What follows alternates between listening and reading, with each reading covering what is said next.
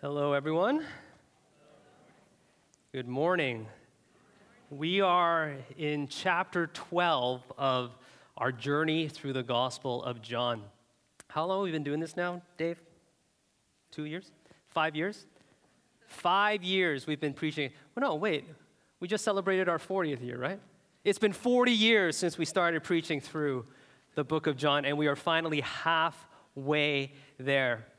So at the end of chapter 12, Jesus brings his um, earthly or his public ministry to a close, um, going out, doing the healings, miracles, teaching that part in a public sense is coming to a close, and we're about to turn the corner now to what is known as the farewell discourse from chapter 13 to chapter 17.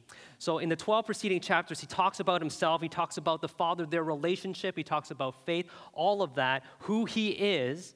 John wants to convince us what? That he that Jesus is the Christ, the Son of God, and that by believing in him, we can have life life in all its fullness. But again, we're turning the corner now into chapter 13, which we're going to hear from next week, um, which begins what is known as the farewell discourse. And what I love about the farewell discourse is this that Jesus, John just really does a great job of of showing us who Jesus is in his humanity. He has spent now three years with these 12 individuals, these 12 men. They are the closest thing that he has to them uh, that he has to, to family, right? I mean, he has a mom, he has brothers and stuff, but these are the guys that he has done life with day in and day out. And he knows where his life is headed. He knows where his earthly ministry is going to come to an end. It's going to end on the cross. And so he begins to speak to them in very tender ways. And you can really just, if, if you take the time, as your pastor, I am I want to say telling you, I'm going to back off from telling you. I'm going to ask you very gently to read chapters 13 to 17 sometime this week in preparation for our time together next week. Read all five of those chapters at one time, and you will get a sense for Jesus' love and tenderness and compassion for his disciples and how he wants so much for them. He aches for them. He tells them what is about to happen to himself. He also says, I promise to send you the Paraclete, the Helper, the Holy Spirit, so he can be to you all that I was in body, but can no longer be. And so Jesus just pours out his heart to his disciples in those five chapters. So again, I, uh, I implore you, I ask you, read those chapters leading up to next week. But this last part of chapter 12 begins a series of what are known as fulfillment quotations in the book of John. Uh, it begins with the script, so that the scripture would be fulfilled. We see this in chapter 12, 13, 15, 18, three times in chapter 19, because John, in bringing to you the life of Jesus in his public ministry, we've also seen seven signs that point to his messiahship. Um, he's going to to try to tie a bow around it. He's trying to bring the pieces together so that you would believe and have life by believing that Jesus is the Son of God. And this last section we're going to look at today, which is um, verses 37 to 50, really reinforces a number of truths about believing in Jesus. A number of truths about believing in Jesus. And I'm going to ask you to strap your uh, crash helmets in. Get, you know, be prepared. Um, they're not all, uh, the truths they're not all easy to digest and they're not all easy to take. Okay? Some of these are harder truths. So just roll with me. So, where are we at in chapter 12? We have talked about how Jesus um, raised Lazarus from the death in the town of Bethany. Bethany is just on the outskirts of Jerusalem, very close by. And then Jesus makes his way to Jerusalem because it's the time of the Passover. And he comes into Jerusalem in a very triumphant way, as you will recall. He comes in riding on the foal of a donkey, but he is met by fanfare. He is met by pomp and circumstance. Because as people are gathering for the Passover, Jews from all over the region are streaming into the city to celebrate this very momentous day. So, Passover, for those of you who, who may not know, um, Passover was to commemorate the time when God delivered uh, Israelites out of Egypt um, by the, through his servant Moses by sending the plagues, and on the tenth plague, which was the plague of the death of the firstborn, um, what God instructed the, the Israelites to do was, I'm going to send this plague to convince Pharaoh to release you from slavery. But in order to do that, I have to do something that is less than palatable. I, I'm going to kill the firstborn of Egypt. But in order to spare you, my people, the sign is that you would paint the blood of a lamb on the doorframe and the doorpost of your home. And when the Spirit of the Lord, the angel of the Lord, sees that, they'll pass over. And so it's to commemorate God's mighty hand of deliverance to the Israelites. And so they've all streamed in. But not only that, word would have gotten around about this miraculous um, thing that happened in the neighboring town of Bethany, where Jesus, this, this man, this prophet that they've heard so much about, is, did this amazing thing. And so, in, uh, in today's terminology, you could say that Jesus went viral at that time. Everyone had heard about what Jesus had done. And people are losing their minds. They are just beside themselves and saying, Is this the guy? Is this the one we've been waiting for? We know that the scripture says that Messiah will be here. This guy raises people from the dead. It's got to be him. And so, what do they do? They meet him with palm branches. Palm branches were a sign of victory. When a conquering hero came back from his exploits, he would ride into the city, and the people would carry palm branches to celebrate that because it was a sign of victory. And so people are waving these palm branches, saying, Hosanna, Hosanna, Hosanna in the highest. God saves. And they are even calling him the King of Israel.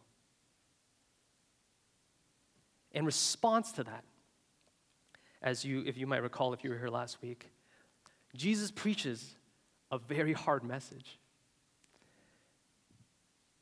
he says to them, If you would believe in me, if you would have life, then you must actually first die to yourself. Die to myself.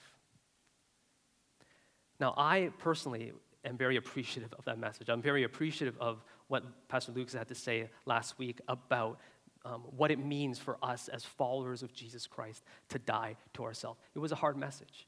And some of you may have felt that last week. And he quoted this verse. He didn't put it on the screen, but he said it.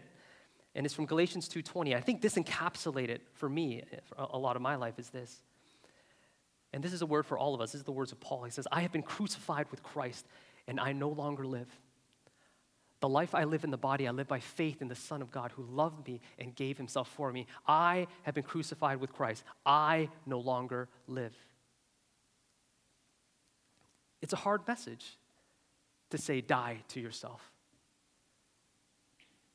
Believing in Jesus can be hard. Believing in Jesus can be hard.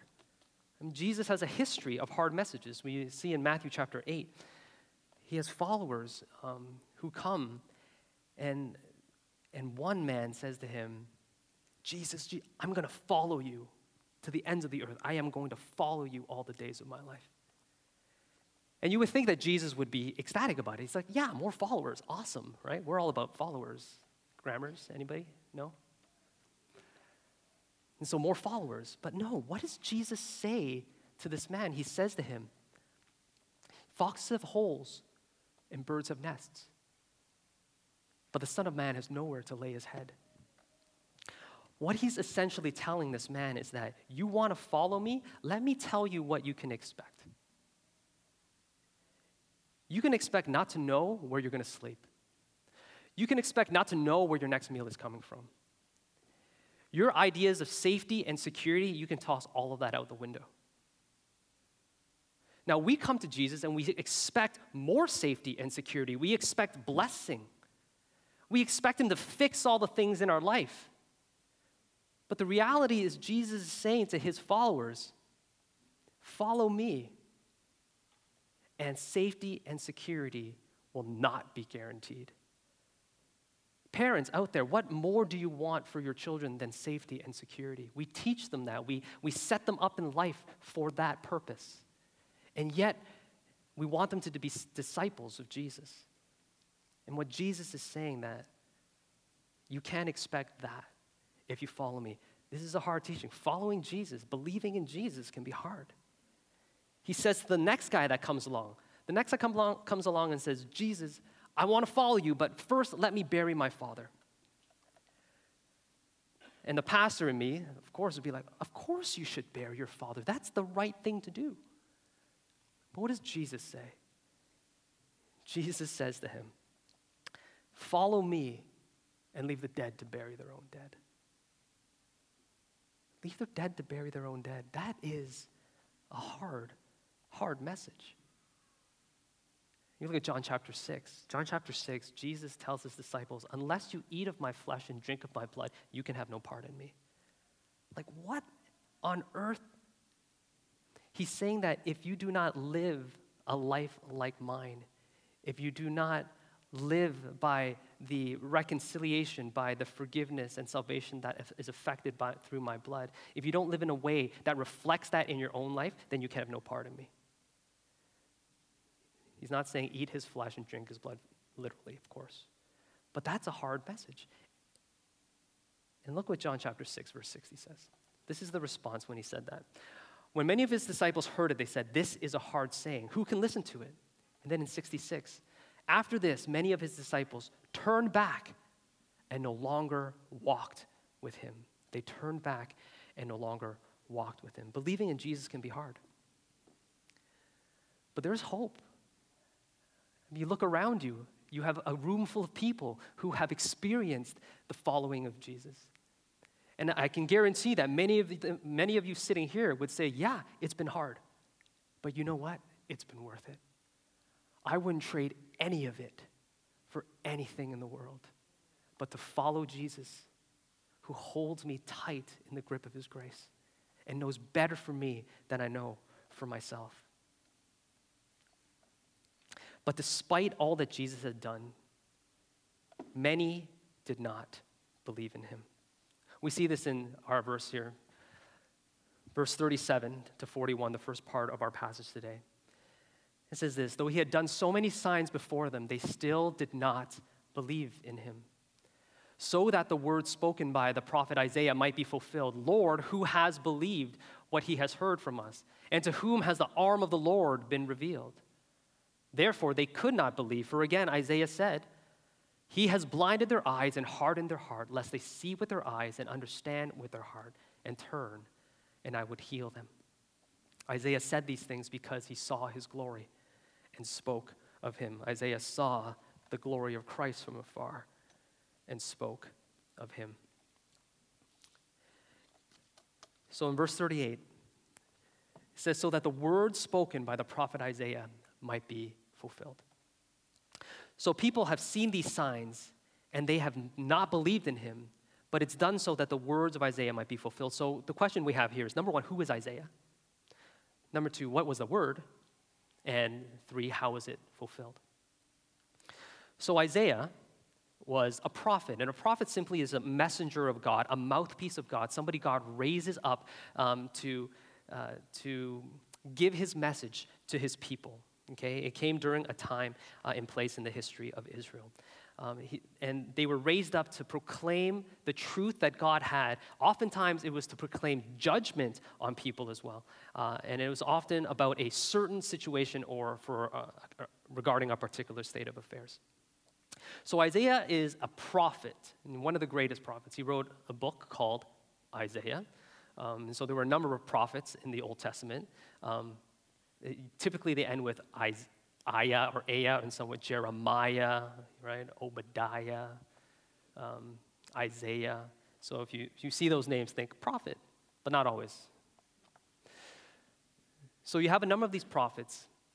Isaiah, um, we don't know exactly. We, we know who he is, but we know very little information about him as a whole. But what we do know is that over the course of his life of prophesying, um, he said a lot about the servant of God. in fact, he wrote four songs called the servant songs that talk about this servant of God who is to come and what to expect and what, that's, what that might look like. And how would this servant lead the nations, uh, the nation of Israel, but really all the nations? So that's Isaiah. That's what he did. And he gave this word. So the word that we're talking about here is actually from Isaiah 53, uh, verse 1. And it looks almost identical to John chapter 12, verse 38. And it says this Who has believed what he has heard from us? And to whom has the arm of the Lord been revealed? Right? Almost verbatim in terms of what John wrote. And to whom has the arm of the Lord been revealed?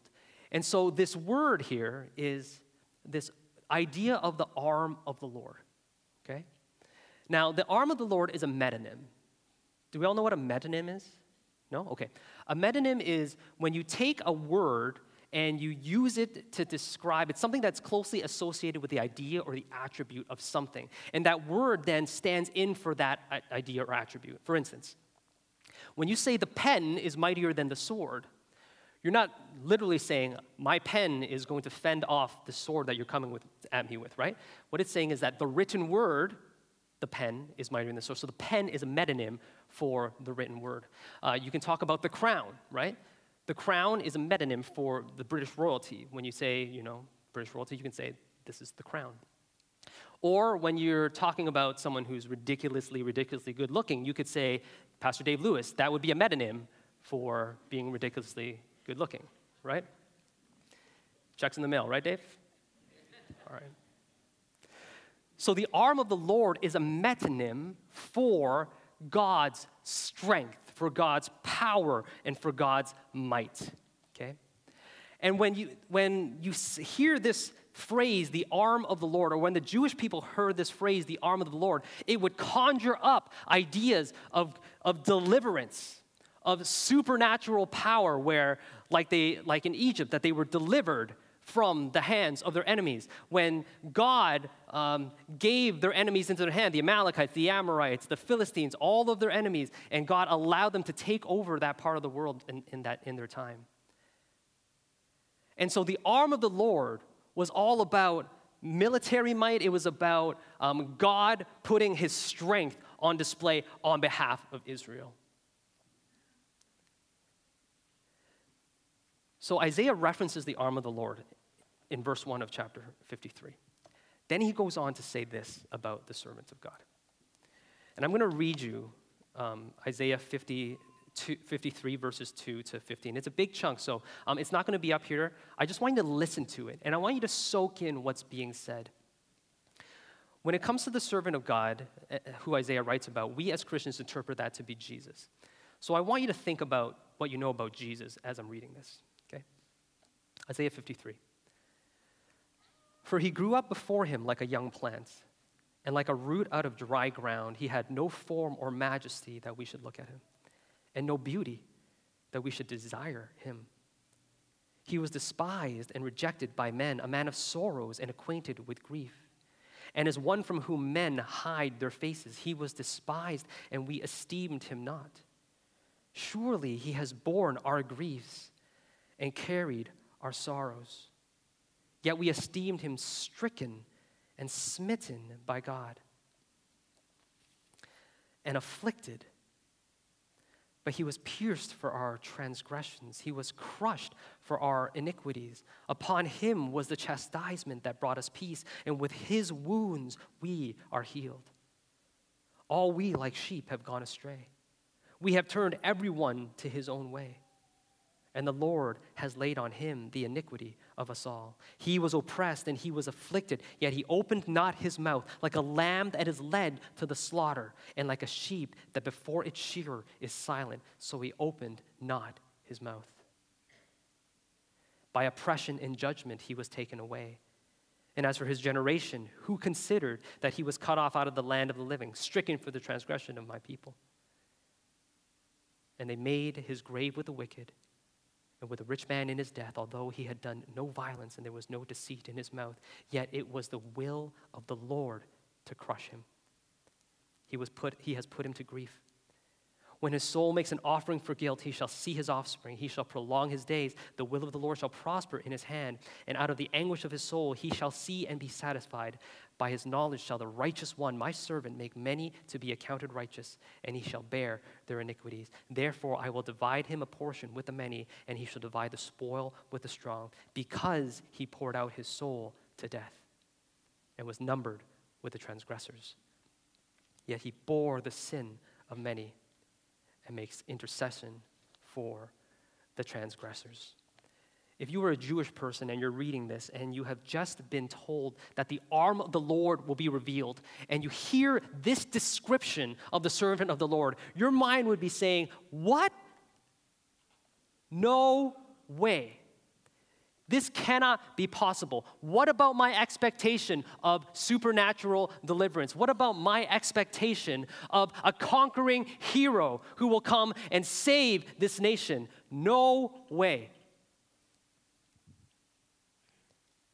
But, friends, I'm here to tell you that oftentimes Jesus operates outside of our expectations. Jesus operates outside of our expectation. Look at the crowd who was in Jerusalem for, for, Passover when Jesus entered, you know. They're shouting, Hosanna, Hosanna. They're waving palm branches because they expect someone to ride in on a war horse with sword in hand and do, and do violence to their enemies, to deliver them from the shackles of Rome. That is what they're expecting from Jesus. They're calling him the King of Israel. And what does Jesus say? Jesus says, in order to have life, you must die to yourself. What? Something isn't jiving here. This does not match up to my expectation, Jesus. What are you saying? Look at John the Baptist. This is my favorite example of all. John the Baptist. John the Baptist, who was, as the word tells us, like a voice crying out in the desert, make straight the paths for the Lord. He is the forerunner, the one who is making the way for Jesus to come. And when he sees Jesus, he says, Behold, the Lamb of God. And when he baptizes Jesus, he watches the Spirit of God descend upon his head and hears a voice say, What? This is my son, with whom I'm well pleased. John was the witness to all of this. But then we see in Matthew chapter 11, verse 2. Now, when John heard in prison or from prison, which is where he found himself, about the deeds of the Christ, he sent word by his disciples and said to him, Are you the one who is to come? Or shall we look for another? Because John the Baptist's expectations were not met in the person of Jesus. He's sitting in jail. He's like, I didn't go into the desert for years and ate locusts and honey and clothed myself in a camel hair shirt for this. Are you the Christ? Are you the one that I've been waiting for? Because I'm beginning to have my doubts. Jesus operates outside of our expectation. I mean, just look at my family, me and my family. In July of 2015, we boarded a plane to the United Arab Emirates after having sold our home, sold our cars, sold our earthly belongings, said goodbye to the only home we'd ever known, Toronto, Canada. All of our extended family, my parents, my wife's parents, our siblings, our you know, nieces and nephews, all of that and said, God, we are going to follow you. We heard your call. We are going to, to give five to 10 years of our life for this work that you're calling us to. And our expectations didn't finally match up. Because 18 months later, we were on a plane back to Toronto. What happened there? God, what about my expectations? But God, in an amazing way, showed us that He knows a whole lot better for us than we know for ourselves, that He has only our best in mind. We come back and discover that my daughter has severe scoliosis, needs surgery. Best doctors in Canada able to, to work on her. Didn't cost us a thing. Came back to this place, Bayview Glen Church, almost a completely different church, and got to be part of an amazing team doing awesome things to push the kingdom of God forward. Thank God that Jesus operates outside of my expectation. Now, I'm not saying that you'll never get what you want. Sometimes your expectation does line up with what Jesus wants for you. But for the most part, let God surprise you with His best plan for your good, because He'll surprise you every time if you let Him. Let go of your expectations and let Jesus form your life and lead and guide you. So that was the word. How is it fulfilled? Let's look at verse 37 of chapter 12. Though he had done so many signs before them, they still did not believe in him. Who are the they? They are the Jewish people, right? Again, these are the Jews who are expecting a Messiah. And so they're the ones who, even though they have seen all of these signs, they did not believe in him. Um, Jesus talks, about, uh, or John talks about them at the very beginning of the book of John, John chapter 1, verse 11. He said, Jesus came to his own, yet his own did not receive him. So we know it's coming. We know that they are not going to believe despite everything they have seen. And what have they seen? They've seen many signs. Though he had done so many signs before them, they still did not believe in him. And so these seven signs were explicitly named in John, right? The first one was turning water into wine at Cana, where um, Jesus began his earthly ministry. His public ministry was with that act where his, his mom basically outed him and said, Go do this thing so people, people know who you are, right? So we did that. And then the last big one, the seventh one, was raising Lazarus from the dead, which we had already talked about. And so John tells us all of these signs as proof that Jesus is the Son of God. Yet still they did not believe. Still they could not place their active trust in Jesus. So, what that tells me, and I hope what that tells you, is that believing in Jesus takes more than signs.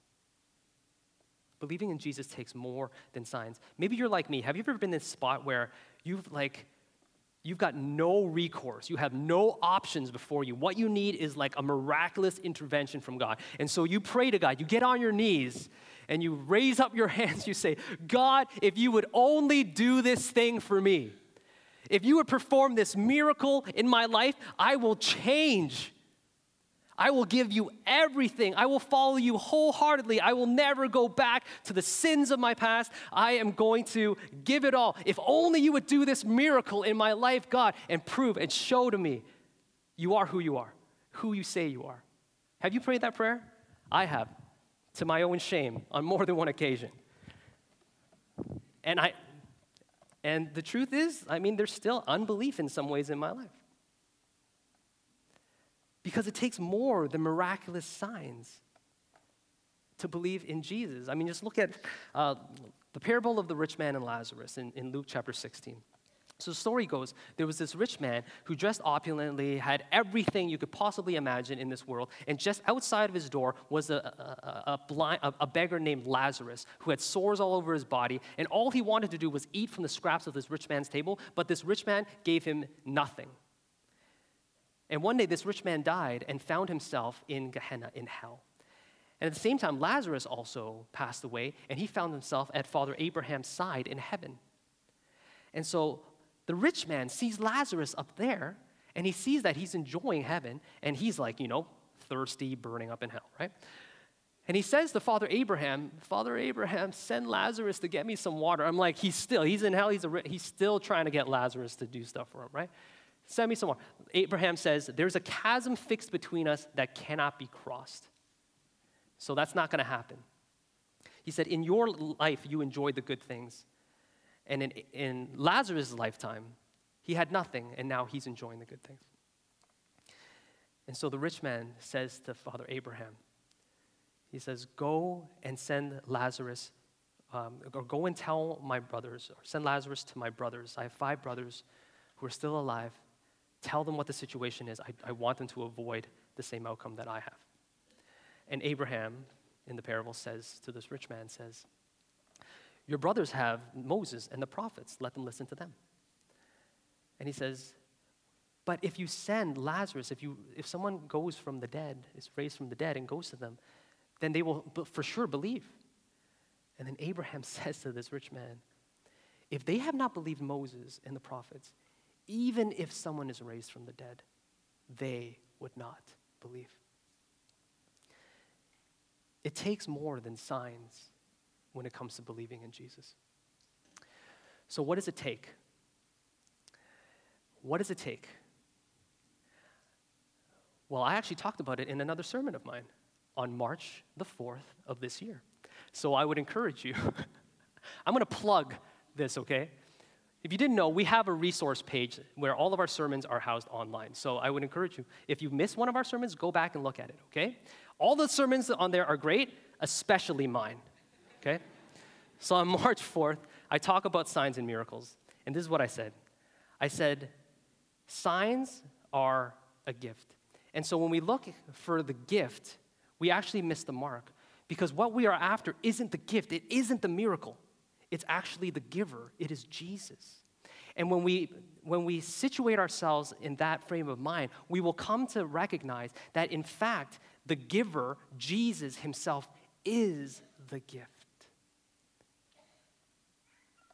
So, believing in Jesus is recognizing that it's not about the signs that God can perform in your life, it's that Jesus himself is the miracle that we accept. Let's keep moving on. Verse 42 to 43.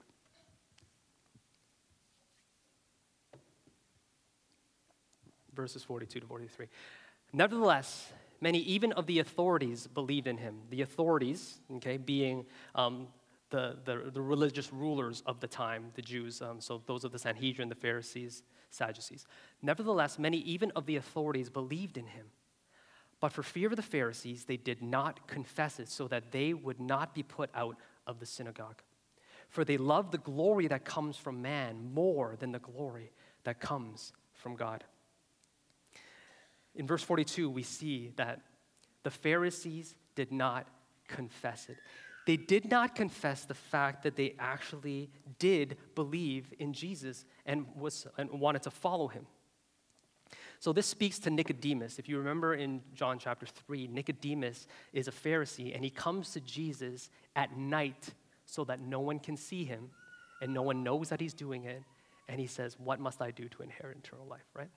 And he says, um, But he does it so that, you know, incognito, out of fear of the ruling class.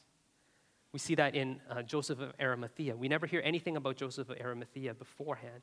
Um, Joseph of Arimathea is the one who collected Jesus' body and then had the tomb and buried him. He would have been one of the rich rulers of the time. And he also was a secret believer in Jesus. Now, some of you might be in this boat as well. For whatever reason, you love Jesus, but you don't want people to know about it. Some of you might, might be there. Um, I, I had an interesting run in with, with, a, with a young man at one point where this was his thing. He, he had begun coming to church um, and started listening to the message and, and felt like he wanted to follow Jesus. But when he was ready to take that step, um, ready to get baptized, he was like, But I don't want anybody to know, which was very confusing for me. I'm like, Why wouldn't you want someone to know that? Because for me, to not want someone to know about Jesus means that there's a missing dimension in your faith. If you're sitting here today and you're like, I love Jesus, but I want to keep it a secret, um, I would say, uh, you know, I believe you have faith, but I think you're missing something. Because the truth is this that believing in Jesus is personal. Yes, it's your story, it's between you and God, but it's never private. Believing in Jesus is personal but it's never private. There's no such thing as being a secret believer. Because the truth is this, guys, you belong to God. You belong to God. One of my favorite verses in the Bible is 2 Corinthians 5 14 to 15. It says, For Christ's love compels us, because we believe that one died for all, and therefore all died. And he died for all so that those who live would no longer live for themselves, but for him who died for them and rose again from the dead. We belong to God and we live for Him because we are compelled by the love of Christ. And what God wants is He means to use your life as a beacon of hope for others. Do you see that? When you believe in Jesus, when you call him Lord and Master, you're saying, I have hope in a world that is hopeless. Why wouldn't you want to share that with people? God wants you to use that because your story belongs to God. It is not yours to do with whatever you will. It belongs to Him. And one day He will call you to share your story with somebody so that He will be glorified and so that they can come into His family. That day will come because believing in Jesus is personal, but it's not private. You cannot simply keep it to yourself. So maybe you're sitting here and you're like, okay, I hear you, Kevin, but still, maybe you just don't have the words to say. You don't need to have all of the answers. You don't have to know the answer to every theological question, all right? You don't have to sit up here like myself and Pastor Lucas and tell somebody what the difference is between the Catholic Bible and the Protestant Bible. You don't have to have the answer. But what you have is a story. And God wants you to tell your story. Your story belongs to God. So the question is for someone like Nicodemus, someone like Joseph Arimathea, like why wouldn't they confess it? If they believe, why wouldn't they confess it? Well, they wouldn't confess it for fear. Look at this verse from 42. Many, even of the authorities, believed in him, but for fear of the Pharisees, they did not confess it. Now, understand that fear was a tactic that was used by the Pharisees to box people in, right? It's like, you don't believe the things that we're telling you to believe? Well, we are going to punish you in this way. And the punishment was to kick them out of synagogue.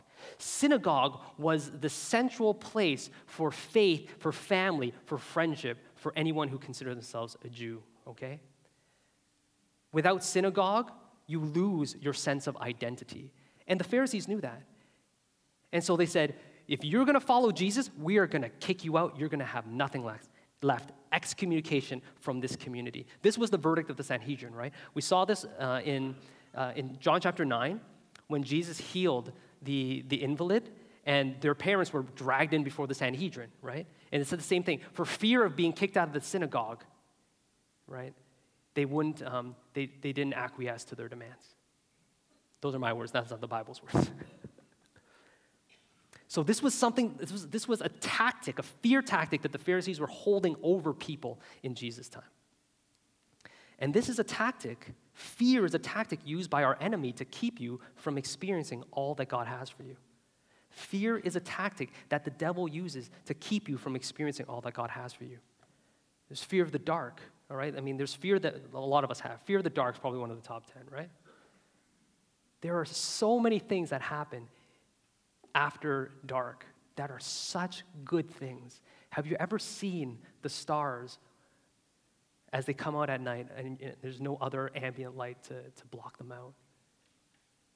That happens in the dark. You would not see that otherwise. So, fear of the dark sometimes keeps us from experiencing all that, that God has. A fear of public speaking. Believe it or not, I was mortified. I remember in grade four, I did a, a public speak, a speech. And I, like to this day, it still brings heart palpitations to me when I think about it.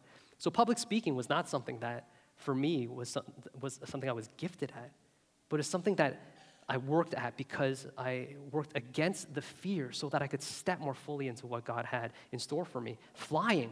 Some of you are fearful of flying well, that's probably a good one because you're in a metal tube with like 100 other people and you have nowhere to escape to. But if you fear flying, I mean, you're never going to see the world. There's so much out there that God has for you to see and experience. You have fear of heights, fear of spiders. I have nothing good to say about spiders, so that's a good one. You should be afraid of spiders. But maybe fear of intimacy. You know, I'm not, I don't, I'm not going to ask for a show of hands, but many of you out there have this fear fear of intimacy, fear of rejection, fear of failure, fear of commitment. Think about how these fears are keeping you from living fully what God has in store for you. Life in all of its fullness, he says. Freedom from fear.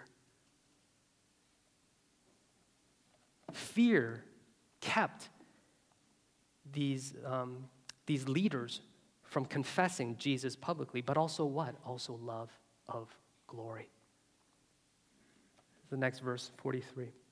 for they love the glory that comes from man more than the glory that comes from God. This word glory in the, in the Greek is uh, doxa. Doxa is um, where we get our word doxology from. It means um, honor, respect, praise. You know, we as human beings, I think we have this universal desire to be loved, to be acknowledged, to be accepted, to be affirmed. Um, it's really just part of our, our DNA. Because, I mean, we're what? We're created for one another. We're created for community, right? This is, we are made in God's image. God, who is forever Father, Son, and Holy Spirit in perfect co unity with one another, have that. And so we crave it ourselves. But our need for doxa, our need for honor, respect, and praise, for acknowledgement, acceptance, affirmation, that is met in God, not in man. But what happens is that because we have this need, sin twists it, and then we look for it in unhealthy places, like from others. Let's take a look at uh, another favorite verse of mine. From 1 Corinthians chapter 9, verse 24, it says, Do you not know that in a race all the runners run, but only one wins the prize? What's that prize? Doxa, honor, glory, respect, fame, all of that. Run in such a way as to win the prize. Only one receives the honor and respect and the, um, and the glory. But every athlete exercises self control in all things. They do it to receive a perishable wreath, but we an imperishable. And so, this is how we need to order our thinking when it comes to the glory that we naturally want to have, glory that should come from God. Okay? They do it, these athletes do it for a perishable wreath, but we an imperishable. So, what that's really telling us that they do it to receive a temporary wreath, but we receive, do it to receive an eternal wreath. Glory that comes from man is perishable and temporary. Glory that comes from God is imperishable and eternal. And so, what that tells me is this that believing in Jesus is a long game. Believing in Jesus is a long game. You see, sin twists fear and love equally, and it fixes us on this life. It makes us see only what is ahead of us.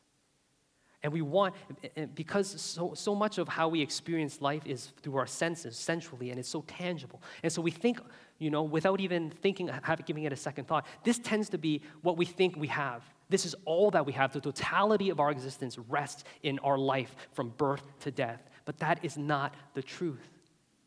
The truth that there is a life to come. And what God's desire is for you is for that life to come rather than what we can get out of this life. God has a life waiting for you. Look at Matthew chapter 10, verse 28. It says, Do not fear those who kill the body, but cannot kill the soul. Rather, fear him who can kill both soul and body in hell. Do not be fixed so much on the present. Think about the future. Think about those things that are eternal. Eugene Peterson, I love the way he frames it. He, he, he calls it um, a long obedience in the same direction a long obedience in the same direction, living a life where every day you decide, I am going to pick up my cross and follow Jesus until the day he calls you home. And then life truly in all its fullness comes into your possession. Speaking of obedience, this really brings up our last section here. And this last section summarizes the themes from the first part of John. I'm going to see if you can recognize some of these themes as I read the last few verses of, um, of chapter 12. And maybe even go back today, review some of what went before. I know I've already asked you to read chapter 13 to 15. I'm going to ask you to read chapters 1 to 12 as well, okay? Read all of John if you can in this week. It's going to, it's going to be helpful. Let's look at verse 44 and go to 50. And Jesus cried out and said, Whoever believes in me believes not in me, but in him who sent me. And whoever sees me sees him who sent me. I have come into the world as light, so that whoever believes in me may not remain in darkness. If anyone hears my words and does not keep them, I do not judge him, for I did not come to judge the world, but to save the world. Hold that slide for a second. So, of course, Jesus came to say, judge the world. What he's saying is here that right now, as I am with you bodily, I am not here to judge you, I am here to save you. Of course, one day he will judge the world, and we're going to see that in the next verse here. 48. The one who rejects me and does not receive my words has a judge. The word that I have spoken will judge him on the last day.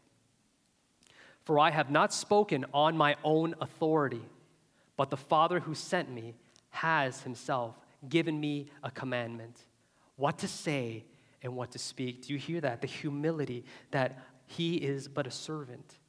He is here to obey and do the things the Father says. And then lastly, verse 50. I know that his commandment is eternal life.